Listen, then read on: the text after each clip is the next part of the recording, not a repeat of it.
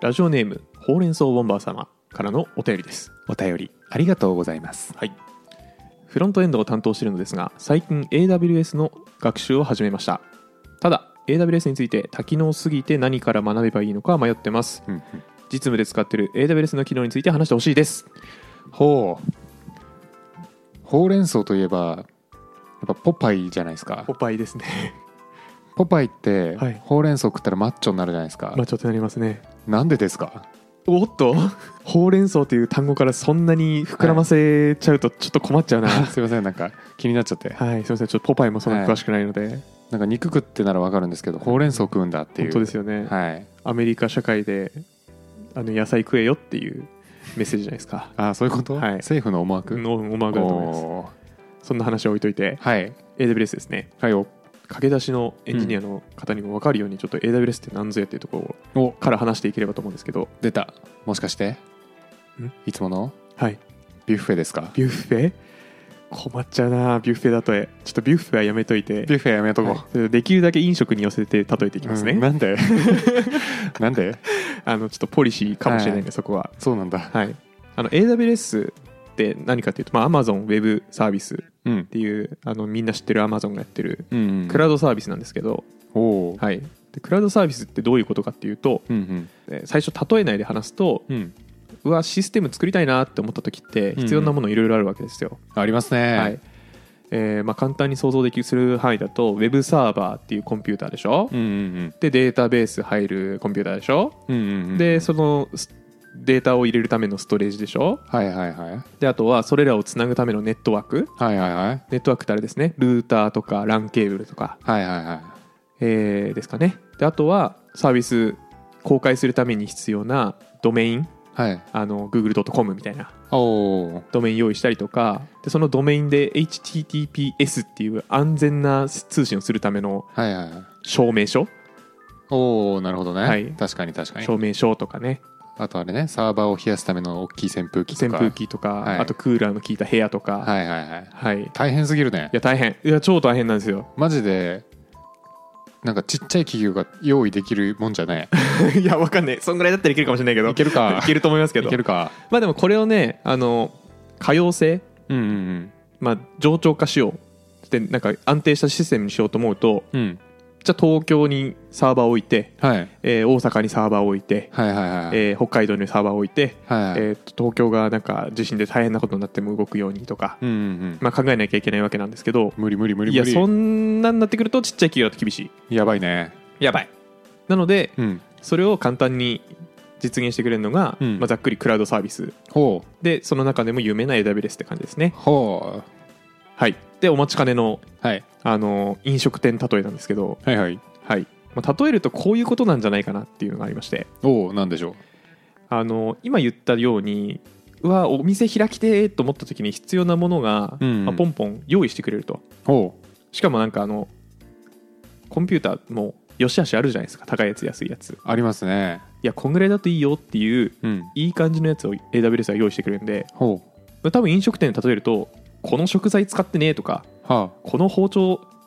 食材に合うよーとかあほうこういう 包丁食材に合うよこの調理器具おう器具使うとピザ作れちゃうよーとか、はいはいはみたいな感じでいろいろ用意してくれる、いうんえーそんななんかフランチャイズ店的ななるほどねフランチャイズをやってる店かフランチャイズの本部だ本部そうそうそうそうそうラーメン花月嵐ってことあそうそうそうそうそうそう、はいはいはいうわラーメン作りてーと思っても僕はいはいラーメンの素人なんで、はいはいはいもうどうやったらうまいラーメン作れるか分かんないけど、ちょうんうんっと知らないですけど多分、花月のフランチャイズ行ったら、うん花月のラーメン出せるようになるんですよねなると思うよ、うん多分これがうちのスープやでっつってスそうそうープが来て元みたいなのね、えーまあ多分お金払ったらいろいろ調理器具とかもか買ってくれるのかな買ってくれると思います、うんしというか多分あの麺を作るためのうん、小麦粉と機械があるはずなんで、そうねあとはまあ普通に看板も曲がりできるしあそうそうそうそうそう採用ノウハウとかそうそうそうそうそうマニュアルとかマニュアルとかねいろいろ手に入るわけです手ねに入る、っていうのをやってくれるのあのウェブサービス版が、うんあ AWS ですねなるほどねじゃあ僕らって普段 AWS 使ってるってことは、はい AWS のフランチャイジーってことです か確かにチャイジーでやってるのか AWS っていう店出せるってことか、ですね、はいそうだったんだ怒られるわそうださねすがにねじゃあ俺も言っていいかなあどうぞ AWS で働いてますってい やよくないってあよくない嘘にな使るってはいるけどね嘘になるううん、ん AWS 側がねちょっとね許してくれればねいいんですけどね、それでね本当ね本当にはいはいっていうのでまああの便利うん便利システムなんですけどなので割とインフラ寄りうんうんうんのサービス、じゃサービスですかねほうインフラに完全なインフラではないんですけどほうほうほうほうまあそうだよねインフラ系が多いよね、でも多いうんですねでちょっと今回あのフロントエンドを担当しているってのことなので、へえまあ、その中でまあおすすめというかどっから学べばいいのかっていうところの話をして最後に実際に使ってる話うんをして終われればと思いますですねサービスやっぱ多いからねこれ全部で何種類あるんでしたっけ調べましょうお願いしますはい、えーちょっと調べたんですけど、はい正直正確な数は出てきませんおーなぜならあの本当に日進月歩だからなるほど、はいで実はどんどん出てんだ、実はどんどん出てます、はいでソースが怪しいんですけど、まうんあ、とりあえず2021年9月時点うんでは222ですね、 222、はい、まあ、もっと増えてますだからマジかはいまああれあとサービスの区分ちょっと微妙なやつとかあるよねまあそうですね、うんめっちゃ似てるやつとかね、うんあのクラウド9と EC2 は本当に別なのかとかねえそうなのまあでもれあれはなんかあんま全然違うもんだと思ってたんだけど僕の中だと EC2 と EBS ですねああれとかってセットで使うけどセットですねえ別なのかなみたいな、まあまあまあ名前ついてちょっるとそのし辺の話は置いときましょう置いときましょうか、はい、ちょっとわからない単語を出してしまったのではいはいはいっていうのでまあどっから学んでいけばいいかなっていう話ですうんのりさんからいいですかわかりました、まあ、今回のこのなんでしょう AWS を学びたいっていうところのモチベーションがどこにあるのかわからないので、はいまあ、僕は、まあ、じゃあ将来的に1個のサービスを完結させるっていう視点でうんこのサービスはおすすめだぜっていうのが言えたらなって思うんですけど、はい AWS ラムダっすねラムダうんま何あでラすかムそれダはっていうのは、まあ、俗に言うサーバレスコンピューティングって呼ばれてるところのサービスでございますなんかかっこよさそうな名前続きますねサーバーレスコンピューティング、はいこれはですね、はいめっちゃ簡単に言うとサーバー作んなくてもいいやつです サーバー作らなくてもいいやつ、簡単に言いすぎて分かんなくなったんで、はいえー何が起きてるかっていうと、まあ、普通ウェブサーバー作るときってサーバー作るじゃないですか、あー立てるというか何でしょう何かしらのフレームワーク使って、うん、でそこであのプログラミングして、はいデータベースとやり取りして、はいでデータ返せるようにすると思うんですけど、うんこれサーバーレスってやつを使うと、うんあのコードをそのサーバーレスのサービスにポイって置くだけで、うん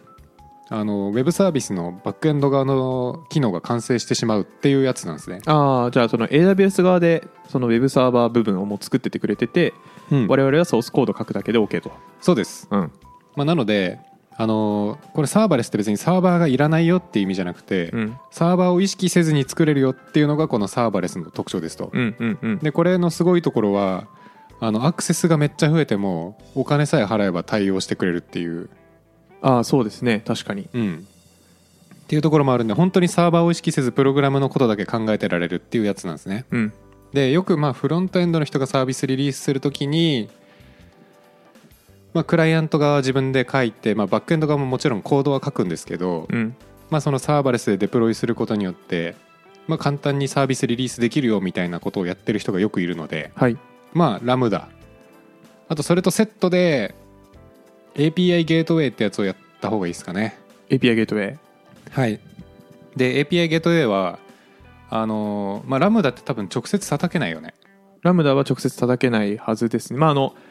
API には出せないぐらいかな多分まあでも API 公開は、うんまあできないと思っていいと思いますうん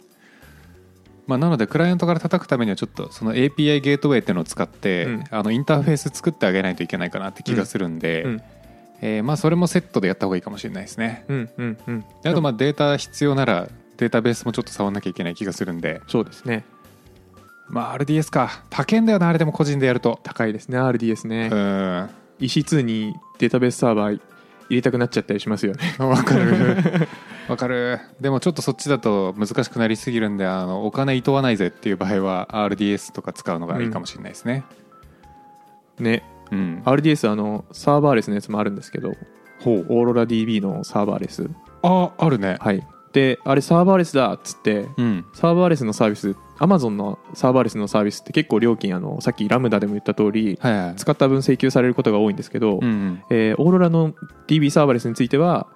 えー加減がありますね、加減があるんだ、い、はい、まあまあ高い加減があります、やですねはい、なのでなんかサーバーレスだから安くなるっしょと思って僕あの、うん去年の開発かなうんうんで、まあ、やってみたんですけどまあまあ意外にすんなみたい な気持ちになりましたねマジか、はいそうねあそうだあとサーバーレス向いてる理由としては個人のアプリケーションってたまにしか叩かないじゃないですか API っああそうですねてなった時にサーバーもし立てちゃうと24時間稼働しちゃうんであのお金発生するんですけど、はいサーバーレスって本当に関数が動いてる時間だけ課金されるんで、うんあの多分よお安く済みますよねえっとそうです拡ね大しない限りラムダについてはもうほぼゼロと言っていいと思います、ほぼゼロはいやばちょっと調べますかはいはいはいちょっとググったんですけどはいラムダの無料利用枠っていうのがありましてうんうんうん1ヶ月あたり100万件の無料リクエスト100万件はいえあとは40万ギガバイト毎秒のコンピューティングタイムちょっとこれよくえわかんない40万ギガバイトうんなんだろうねこれちょっとよくわかんないまあとりあえず100万件ははまあ無料枠なので、うんまあ結構あのラムダかい仕事で使ったりしますけど、はいはいはいあのお金かかってるイメージはもうほぼないですねそうなんだはい、へえめっちゃいいじゃんじゃあうんまあ、もちろんあの使ってるメモリの量とか、うんうんまあ、メモリの量によってあの割り当てられるコンピューターの性能とかも変わるんでそれでお金が結構変わるんですけど、はいはいはいまあでも本当にミニマムだったらお金かかってないええまあじゃあ個人で勉強する分にはもう学び放題や学び放題です ね、はいはまいあ、ちょっとあのそれに調子乗ってあの DB とかつけてああお金いってるってなるんですよねまあ、そこはしょうがないな、うんしょうがないまはあ、い勉強費用ということで、はいはい、まあ、僕はなのでまとめるとラムダうん、 API ゲートウェイ、うんあとは RDS って、まあ、この3つらへんやるといいかなって感じですうねんまあ、本当にそれらがあるとバックエンドがまあ一個できるねって感じですね。うん、はい、API ゲートでもあのドメイン買わないで、うんえっと、本当に画面上からデプロイって押すだけで、はいはいまあ、ちょっと乱数みたいなドメインが発行されるんですけど、おおまあ、でもその API ゲートにあるうん HTTPS の URL 叩けば API ゲートにアクセスできるんでうん本当に簡単に作れると思います公開いいですね公開 API じゃなかったらうんうんうんうんはいじゃあ続いてカイチはいえー僕ですが、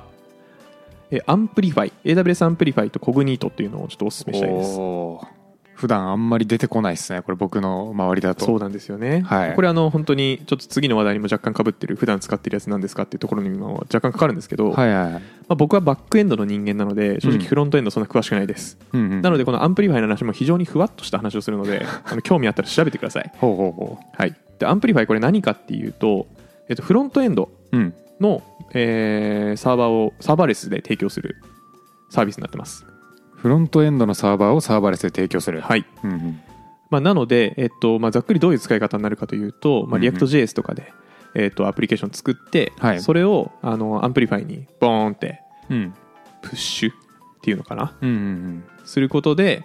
えーアンプリファイからあの AWS が持ってるキャッシュサーバー、うんまうあ、んクロントフクラウドフロントうんええにデプロイされて、マジではい、はいでそこでからあのジェ JavaScript のコンテンツが配信されるのではいは急に100万ユーザーからアクセス来ても大丈夫っていういすごしかも料金も使われた分だけっていうすご結構安いえそれクラウドフロントに行くのに使われるんですか使われるえアンプリファイまでリクエスト来るんですかそれあ行かないですあクラウドフロントで全部答えてくれるあそういうことか、はいそっちで課金されるってことそうですそうです、はいはいっていうような使い方をするもので、うんうんまあなのでえーっとまあ基本的には React.js みたいな、まあ、結構モダンな Vue.js とあと何だっけなノードは違うわえーっとあとなんだっけモバイルアプリもいけるんで React ネイティブとかもう対応してた気がしますちょっと詳しくないんで調べてくださいフラッターフラッターは分かんないうんどうだったっけなでこれあのアンプリファイ今あのどういう使い方してるかっていうとうんあの自動デプロイもできるんですようん CICD が組めてうんうんうんで Git の、えー例えばだからデベロップブランチにプッシュした瞬間はいその Git のパイプラインっていうかまあ Git のと AWS がつながってるからはいはいはいおデベロップにプッシュされたぞっつってそのコードがアンプリファイに自動でデプロイされて、うんでアンプリファイでいうなんかこの URL うんデベロップブランチはこの URL にデプロイイされる、へええーステージングブランチはこの URL にデプロイされるみたいなことができます、ほうほうほうほうまあ、なのであの作ってる段階とかフロントエンドの人がなんか最新の画面どうなってるとかうんうんそういうのを確認しながら開発が進められますねうーん便利そめっちゃ便利ですねはいうんうんでなおかつそのアンプリファイの機能というか、まあ、AWS との親和性が非常に高いのではいはいなんかその S3 と連携したいとかあなんあか他のサービスと連携をしたいときに使はいえはるいなんかメソッドとかがなんかあった気がします、うーんちょっとすみません曖昧です曖昧ですはいまあでもこれはあの今あの僕の開発プロジェクトにも使っててうんでこれあの結構フロントの人はすごい便利に使ってそうなのでそうなんだうん、なんか AWS でもし開発することがあればアンプリファイでやってみたいですっていう提案してうんうんそんなにお金もかかんなかった気がするので結構通りがいいんじゃないかなというふうに思ってますおおちょっと調べてみたいなはいこれちょっと面白いですん面白いというかいいなと思ってます、うんうんうんでもう一個コグニートですねコグニートコグニートでこれは何かっていうと、うんえーユーザーの認証とか、まあ、管理かユーザー管理を AWS でやってくれるサービスです、うんうんまあ、なので実際のサービスで使うとどうなるかでいうと API とかで普段多分ユーザーの管理すると思うんですよはいはいバックエンド側ではいでただバックエンド側ではユーザーの情報を全く持たずはい AWS 側が勝手に用意してくれたやつコグニートうんうんさえあればコグニートで認証済みなら API にアクセスできるしうんうんうん認証済みじゃなかったら API にアクセスできないみたいなものを提供してくれるものですなるほどアプリケーションのログイン機能の部分だけを AWS に切り出してるみたいな感じですかそうですねログイン周り認証認可、はいは本当に認証認可はいログインとあとアクセス許可周りはいはで、まあ、なのでなんでこれフロントエンドの人にお勧めしてるかっていうと、いうんあのーバックエンドがあんまりコグニート触らなくなるんですよコグニートじゃないなユーザー周り触らなくなって、うんうんうんでフロントの人がログイン画面とか、うんあのー実装すると思うんですけど、はい結局そのログイン画面でやり取りをするのはバックエンドの AP じゃなくてコグニートうんうんとやり取りをしてユーザー作ったりパスワード変更したりとかするようになると思うので、うんうんうん多分コグニートの知識がある程度必要になってくると。うんうんうんうんまあ、なのでそのフロントの人はコグニートの知識がある程度いるんじゃないかなと思いなるほどはい、ここももし、あのー、AWS で開発するんだったら、はいはいあのユーザー管理が切り出せるのって本当に便利なので確かにしかもパスワードのあのなんだろうポリシーとか、うんうんあとはあのログインの変な文字列入っても大丈夫にようにするサニタイズとか、うんうんそれもまると全部 AWS がやってくれてるのでへえめっちゃ楽じゃあ何も知らない人があの平文で平文平文平文はい平文で保存するようなシステムを作っちゃったりしなくなるってことですそうかそうそうそうそうそう素晴らしいですね DB にね、はい DB にパスワード平文でね、はいはい、はい、ちょっと怖い話ですよね本当に怖いですねうんでこのコグニート使うと何が便利かっていうと、うんあの例えばなんですけどフロントエンドで、えーまあ、じゃあフロントエンドで何かの画像とかをはいはい表示するえーアプリがあったとしますはいはいそのログイン後に、はいそうするとあのログイン後に表示する画像って、うんログインユーザーしか見ちゃいけない画像があったりするわけじゃないですかああありますね、まあ、例えばログインした画像自分のアイコンとかアイコンとかかなその辺とかはとかとロかグインした人にしか見せないですよねとかあとはなんかなんかの監視サービスで、うん自分が持っている設備の、あのー監視カメラの画像とか、うんうんうんまあ、ちょっとニッチですけど今のはうんうんでそういう画像って多分 S3 で S3 っていうあのストレージがあるんですけどもストレージサービスがあるんですけど、そこで管理することになると思うんですが、うんうんじゃあ画面側からこの S3 のこのファイルにはアクセスしていいけど、うんこっちはダメっていう制御するのって自力で実装すると大変そうじゃないですか確かにそう自力でやると大変なんですよ引くほど if 文がいっぱい出来上がるそううそうそうそうはいそれをコグニートとあと IAM っていう、うんまあ、AWS のこれは、うんうん、ユーザーとか権限とかの管理するサービスなんですけど、うんコグニートと IAM を使うとはいアイアムでこのフォルダはアクセスしていいけどこのフォルダはダメみたいなものを設定できるしおおコグニートのユーザー A にこのアイアムロールはいはいはい付与するっていうのができるのでなるほどねユーザーごとにうんやらやらせやっていいこととやっちゃダメなことを細かく設定できるとうんうんうんうんうんでアカウント作るときにそのアイアムのロールっていうんですけどまあなんでしょう、うんその IAM のパターン種類うんおうんいっぱい作れるんですよね自動でコグニートがやってくれるから、っていうのでその辺のあのアンプリファイと連携するコグニートとあすみません1個足しちゃってあれなんですけどコグニートとと親和性の高い IAM、アイアムで、まあ、その AWS の他のサービス叩く時のはい権限の周りが全部できるとおおいうのがなんか非常に便利だなと思っていて、なるほどねまあ、それこそね、はいまあ、そうなんであのアンプリファイあたりから多分フロントエンドなんでとっつきやすいところが入っていって、うんうんでアンプリファイからまあよく使うであろうコグニートとか IAM、はいはい S3 あたりに染み出していくような感じだと、はいまあ、勉強楽しくできんじゃねえと思ってますおお実務向けだはい、てか実務で触ってるやつだまあ、僕は触ってないんですけどねなるほはどいチーム僕であ僕はあのあれですねちょっと前のエピソードでも話しましたけど、うんうん AWS 好きなんですマンなのではいはいこれいいんじゃないですかって言ってるだけです あそうなんだはい提案してるけど触ってはいないんだアンプリファイはそうですね触ってないですねあはいっていうのがまあ以上ーうん僕とノリさんのこっから始めたらいいんじゃないってやつですねそうですねはいじゃはいあちょっと実務の話いきましょうか実務の話何触ってますかみたいなちょっとノリさんはい僕はまあそんな突飛なやつ触ってないんですけど、はいえっ、とまあ EC2 石津サーバー立てるやつですねはいあと VPC、まあ、ネットワーク周りですねはいだよね合ってますようんあとは RDS もまあ触ってるっちゃ触ってるはいちょっとやっぱあのアルファベット多すぎて何が何だか分かんないんでちょっと補足しながらお願いします確かにはいまず EC2 サーバーを簡単に立てれるよっていうやつですね、まあ、コンピューティングリソースとかって言われてるかあれはうんまあ仮想 PC というか、うん、まあでもサーバーだとは思っちゃっていいかなって感じですサーバね。であとは VPC っていうのはバーチャルプライベート違うな合ってるかあってんじゃなバいーですチかャルプライベートクラウドか多分クラウドかなはい、まああのあれですネットワークですこれはネットワーク周りというか、うんまあ、あの現実で言うとあのルーターとかそういうやつだよねそうですね、うんまあ、あの自分のシステムを作るためのうんお庭を区切るためのサービスですね、うんうんうんお庭を区切るためのサービスじゃないですか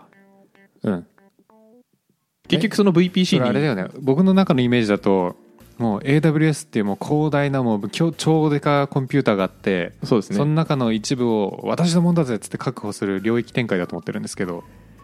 超デカコンピューターまあそうですねその AWS が所有しているデータセンターの中のんここの部分使うよっていう、そうだよねはいだから要は呪術廻戦の領域展開と同じってことですよねうわーそうなのか なそういうことにしますはいはいであとは RDS ってあのリレーショナルデータベースのやつですねはい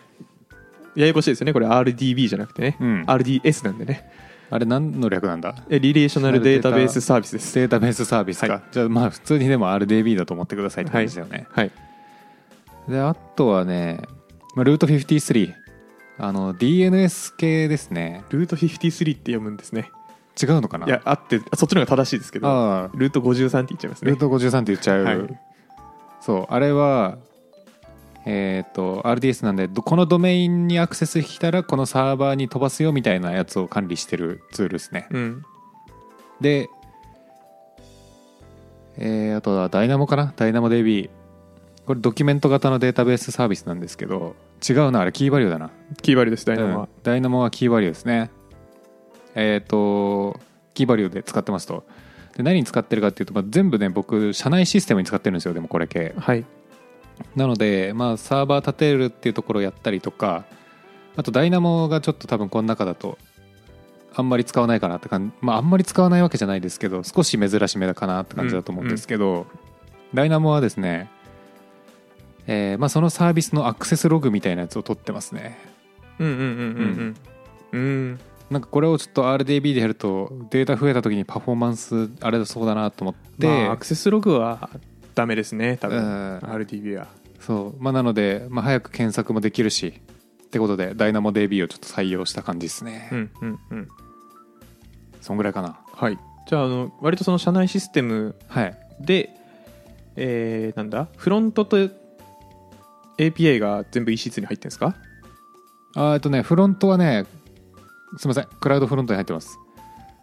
フロント側は、えー、と S3 に静的ファイルビルドしててはい S3 はストレージですねはいにもうあのインデックス HTML とかあとビルド済みの HTML とかをうんもうデプロイしてる、デプロイというか配置してるんですよ、はい置いといてそうでそれを、えー、とクラウドフロントって使って、えー日本中日本中じゃない世界中に配信してるみたいな、うん感じですねあクラウドフロントはまあキャッシュサーバーでうんえっ、と S3 にあるやつをなんか定期的に取ってってうんでユーザーが使いてえって思ったらそのクラウドフロントっていう世界中にあるキャッシュサーバーのどっかからうんペッて引っ張ってこれるっていうサービスですねそうです、うん俗に言う CDN って呼ばれてるうんうんうんやつですね、コンテンツデリバリーネットワークってやつですねネットワーク、うんはいうんまあ割とベーシックな使い方というかかなりベーシックです、はいまあでもふベーシックな使い方以外あんまないですけどね普通ねまあそうだよね、はいこれ使ってるぜみたいな、まあ、さっき222あるって言ってたけど、うんマジで30も知ってたらすごいよね確かに使ってたらそれこそあのパレートの法則じゃないですけど、うん、 2割知ってたら8割使えるよねよりも、うん、もっと細かじ小ゃあさくてい 確いかに確かに1割1割でいいいからないかもしれない1割いらないかもしれないですねうんうん、確かにうんまあ本当にでもうんいいですね、まあ、前前から後ろまでそうだねまあその辺なんか規模でかくないからなんか設計としてちょっと微妙かもっていうところは多々あるんですけど、うんまあとはいえなんかこう一から自分で構築できたの面白かったなって感じですね、うんうんうんあじゃあ全部構築したんですか割と嘘かもしれないあ いやまあそれはそうですよ一からではないわそれはそうかもしれないうんはいありがとうございますはちいょっとそろそろ話しておこうかな時間的に、えっと、おじゃあ僕カイチは、うんあのまあここ3プロジェクトぐらいずっと AWS ではいはいはいなんか立ててやってたりするんですけどほうで、えーまあよくある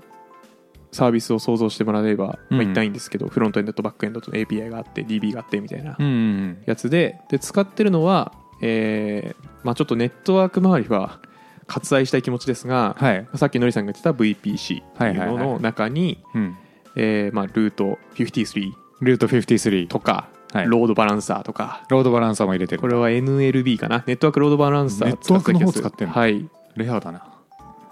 あでもそれはあれかバックエンドの前だわうんうんうんでフロントはさっき紹介したアンプリファイとかアンプリファイはいでユーザー管理はコグニートとかコグニトはいでえっ、とフロントに表示する画像は S3 から持ってきますとかうんうんうんで API はあの2通りあって EC2 に立ててたパターンとうんはいあともう1個あの API ゲートウェイとラムダでやってるパターンほうえ使い分けしてるってことこれは別のサービスでしたねただうんラムダの使っ今ラムダでやってるんですけど、うんうんでなんでラムダを選択したかっていうとさっうきんのりさんが言ってたように、ちょっとユーザーのアクセスがすごく均一じゃないはいはいはいシステムなので、1年のここだけピークがあってそれ以外あんま来ないみたいなのを作ってるんで今あそうなんだはいなのでコストメリットを考えてラムダを選択しましたはい、おおいいですねでラムダうんにまあいろいろだから API の機能ごとうんうんうんにラムダ作るんでうんめちゃめちゃ大量のラムダの手前に API ゲートウェイみたいな作りになってますねおおでバックエンドの裏にある DB は、はい今あの使いてえっていう気持ちでドキュメント DB っていう珍しいやつ使ってて、珍しいまあ、MongoDB って言われるドキュメント型のノー SQL ですねなるほどえそれを提供してるよ RDS 的なポジションってことあそうです RDS、DynamoDB ドキュメント DB みたいなやつです、へえはい並んでる感じですねあんまり聞いたことないなそれあんま使ってる人いないというか、うんあのはい、ちょっと使ったことないから使おうかっていう感じでした正そ直うだよねなんかさ AWS ってダイナモがなんかちょっとキーバリューのくせにドキュメントみたいな機能を持ってるから、うん、よくありますよね、ねまあ、ちょっと元のシステムがあってそれが MongoDB だったんで、まあ、うんまあまあ使おうかみたいな感じでしたね、互換性がいいわけですねはいはい、でいう感じで、まうんうあ、ん作ってて、まあ、他にもいろいろ使うものはいっぱいあるんですがあんまり話すとあれなんで、まあ、一旦使ってるのはその辺ででラムダちなみに、はいサーバレスなのにロードバランサー入ってるんですかあえっといすいません、ちょっと話がねやっぱごちゃついてしまいましたえっとロードバランサー入れてたの時は、はいロードバランスどうだっけなそれは EC2 でロードバランサー立て EC2 でした時のやつかはいそうですあーちなみにロードバランサーはあれですよね不可分散というか複数のサーバーにサーバーにリクエストを流すやつですよね流す、うん横流して分配してくれるやつうんうんうんですね、うんで、うんまあ、結構僕はバックエンドなんで、うんラムダあすいませんもう一個ありましたおえっと、クラウドフォーメーションっていうのを使ってて、ああクラウドフォーメーションはい、これは結構いいんじゃないですかインフラストラクチャー・アズ・ア・サービスってやつなんですけど嘘インフラストラクチャー・アズ・ア・コードってやつなんですけど IAC ってやつですか IAAC っていう、はいえっと、なので、えーまあ、ソースコードじゃないけど、うんなんだろうな YAML ファイルうんうにんこういう VPC 立てて、うんこういう EC2 立ててっていうのをズガーンって書いて、うんで実行ってやると、うん AWS 上にその環境がスコーンって立つっていううんやつでなのであの今僕バックエンドは今23人で開発してるんですけど、はいはいはいローカルでラムダ作って、うんうんで単体テストやって、うんうんでよっしゃなんかある程度動くわってなったらうんそのクラウドフォーメーションはい使って自分用の実行環境を立ててはいでそこで実際に動くかテストしてはいはいはでコードレビューじゃなくてえーなんだプロダクトオーナーレビューいうんの時にデモを見して、うんで動くねっつってよし動くって言ってうんマジみたいなええいやークラウドフォーメーションいつか学びたいと思ってるんですけど、はい最初の一歩が踏み出せずにいますね大変ですよね腰重いわで一番小さく最初の一歩を踏み出す方法としておすすめししたいのが、おはいえっと、ラムダだけで書くのがすごくいいと思っててはいはいあのサムっていうライブラリがあるんですよはいはいライブラリかなえ何のコマンド AWS クライアントじゃないなもう本当にバッシュで叩くやつシェルで叩くコマンドい AWSCLI やもうそれでもないですでもないんだ本当にサムコマンドっていうのがあって、はい、で、まあ、フレームワークかサムっていうフレームワークがあって、うんうんうん、サム使うと、まあ、ラムダとかをローカルで開発しできるんですよほラムダってう、うん、サーバーレスゆえ、あのー AWS 以外のあごめんなさいソースコード以外の部分って AWS 側が持っちゃってるんでうんうんうんなんかどういうリクエストを来た時にどういう動きをするのかっていうのってローカルであんまり再現しにくいはいはいはいですよね、うんちょっと使ったことある人しか分かんないかもしれないですけど、うんうんその辺をまるっと再現してくれるフレームワークが SAM うんうんの、まあ、1機能なんですけどへえそれを使うと,、えー、とローカルでラムダ作ってローカルでできるだけ試験してうんデプロイすることができます、へえでデプロイするときにクラウドフォーメーションテンプレートを書くんですけどはいはいはいラムダだけなのでうん結構簡単に書けて、うんえっと書く本当に1個のシステムのクラウドフォーメーションテンプレート書こうと思うと、もうんうすごい量書かなきゃいけないんですよだよね、 VPC 書いて、うんえーセキュリティグループ書いてうん異質書いて、うんえーそれこそ EC2 につけるあのストレージとか、はいはいはい、えーセキュリティグループとか、うんまあ、いろいろもう本当にありとあらゆる設定全部書き込んででうんどっかが通ってないだけでうわーって実行してここがダメだから全部ダメみたいなエラー なんですよロールバック。そうそうそうそうロそールうバック。マジか。そうでちょっと苦しいんですけど、はいラムダだけだと、うんそのラムダとラムダ実行するのに必要な IAM ロールうんうんを書いてデプロイするだけなので、うん。うんまあ、結構デバッグもしやすいですし、うん。結構気軽に書けて良いええでなおかつもう一個いいのがあのラムダってちょっとこれはコアな話になるんですけど、はいはいそのいろんなコードで書けるじゃないですか Python とうん。 Go と Node となんだっけなとかねいろ Ruby いろあかるよね。でそういう時ってあのインポートするというかうんライブラリをインポートすることあるじゃないですか、はい。で AWS の画面からのソースコードを書く場合ってはいはいはい。ライブラリインポートする容量の上限というかなんでしょうね言語標準のライブラリ入れづらいんですよそうなんだ。はい、えっと、Ruby でいう Gem インストール、はいはい。 Python でいう Pip インストール、はいはいはい。えー他でいうと知らない PHP でいうコンポーザーインストール。みたいなやつがやりづらいんですよ。はい。えっとどうやってやるかっていうと、ローカルで Pip インストールしたうん。ライブラリ、うん ZIP に固めて、ラムダの設定画面にアップロードしなきゃいけないんですよ。めんどくさ。めんどくさい。はい。し、その容量の上限が結構低いんですよ。そうなんだ。すぐ、すぐ使えないくなる。ええなので、なんかある程度ライブラリを導入して開発したいと思ったら、うん。方法は一択で、はい。サムさっき言ったサムを使ってはサムだと何ができるかっていうとローえー、となんだろうなそのライブラリ群をまるっと Docker イメージにして、Docker イメージとしてプッシュするんですよほう。で Docker イメージとしてプッシュしてラムダ上にそのコンテナが動くみたいなそんなことできんのそれだと重たいライブラリでも動くんですよなぜてか重たいライブラリで動く方法がそれしかないんですよなぜだはい。っていう仕様ゆえまあ、いろいろなことをラムダでやらせようと思うとやうっんうぱんサム使って開発するのがいいですし、うんうんその時にクラウドフォーメーション使わざるを得ないのでうん簡単に使えてすごくいいですへえ作ったインフラから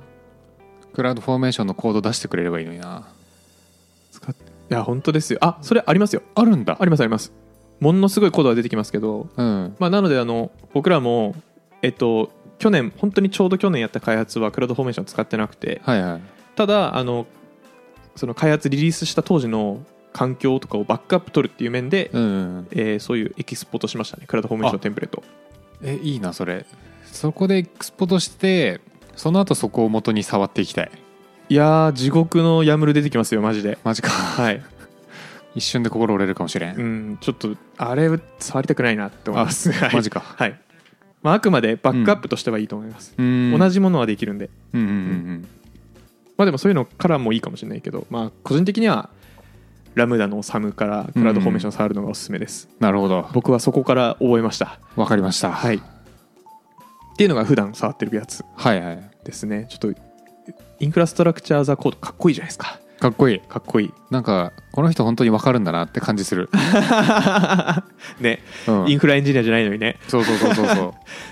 あとその僕とのりさんでおすすめしたいのは AWS 学びたいなと思ったら結局ね、うんあのソリューションアーキテクトアソシエイトの資格取るのが一番だと思いますいやーあれね生きてるよ結構うん本当に生きてますね、うんずっとおすすめしていきたいそうそろそろちょっとプロフェッショナル目指さないとなって思い始めてるそうですね、うん来年かな来年か来年再来年ぐらいには期限切れるからねうん再来年か、取りたいですねもう来年切れるかもマジっすかあれ3年3年なんで多分再あ来じ年ゃだあと思うん再来ですけど年だわまあでも切れる前にちょっと一緒に取りましょそうねううんうんはいっていうのをちょっととうとうと AWS の話しちゃいましたがはいついてこれた人はどのぐらいいたんでしょうかサービス多いからむずいんだよねそうしかもね名前がね全部ある流行ってさ確かにもうね第5かよ 確かになマジで RDS とかね RD ですかねあそれ S3 もそうだしね VPC とかあとクラウドフォーメーションとクラウドフロントとかもややこしいしークラウドなんちゃら多いねクラウドなんちゃら多い、うんまあ、クラウドだけどさあとエラスティックなんちゃらが多いねエラスティック多いねうん EC2 とか EBS とか全部そうですからね、うっんていう愚痴はいろいろあるんですけどはいあの使うとマジ便利なんでで今後もあの正直広がっていくと思っててもっとうんうんあのクラウドから今もう一回揺り戻しでエッジコンピューティングみたいな,、なんかそのおのおののデバイスでどうのって話になってるじゃないですかそうなんだはいその潮流としてはうんでそこからまたクラウドに戻ると思っててうんうん今度僕宇宙でデータセンター作ると思うんですよやばーそれえ火星リージョンとかだって宇宙ってうんずっと太陽光がある場所とかあるわけですよおおそんなん発電し放題だしーはいはいはい気候も分かんないけど安定してるんじゃないですか知らないけどうんうんうん過酷なところで安定してるそうで土地代もねうんあ土地余ってるしうん CO2 排出したと排出したとてだしうんうんわかんない酸素ないからあれなのかな あれ宇宙ステーションにしたらあそう空中に浮かせるのもありかもしれないですし、はいはいはい言うてねでねそこからランケーブルつないでそうそう日そ本うで地球まで伸ばしちょっとてメンテナンス地獄じゃないって話はあるかもしれないですけどやばいねでもそれはあのロボットが解決するかもしれないですしねおお確かにそうそうまあちょっとこれが生きてる間の話なのかわかんないんですけど、うんうんうんただそのん地球って割と土地が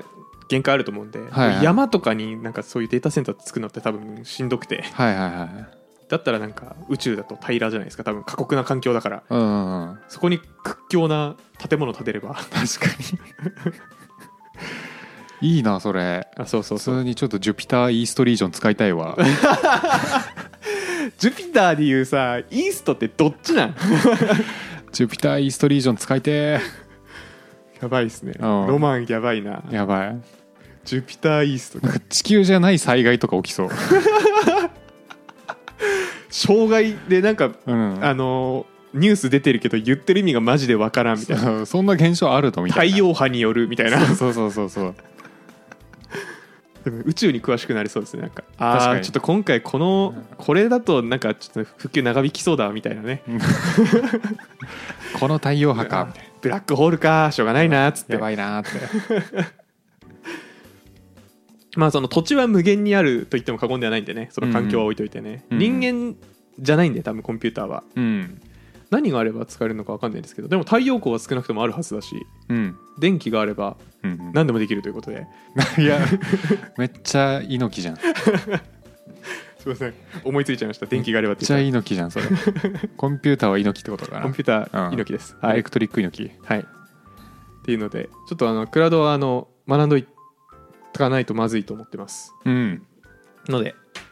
少人数でねフリーランスとかで開発するって言っても多分こういうの使わないとやってらんないと思うんで、うんうんうんぜひぜひマスターしてくださいうんおいはい以上ですはいでは皆さんも良いクラウドライフをバイバイ暇人プログラマーではあなたのフィードバックを募集していますちょっとやり取りしたい人はメール気軽に送りたい人は Google フォームツイートをお願いします詳細は説明欄を見てくださいポッドキャストのフォロー、コメント、評価してくれるとバカ騒ぎします。それではまた次回。暇人プログラマーからお知らせです暇プロメンバーとメンタリングしたい人を募集しますどうやったら中級エンジニアになれる悩みを相談したいなどなど相談内容は何でも OK ですメンタリングを通じて何か気づきを持って帰ってもらえるように頑張りますエピソード説明欄の方ではなく番組説明欄の Google フォームから日程を選んでお申し込みください料金はもちろん無料各日程先着1名なのでお早めに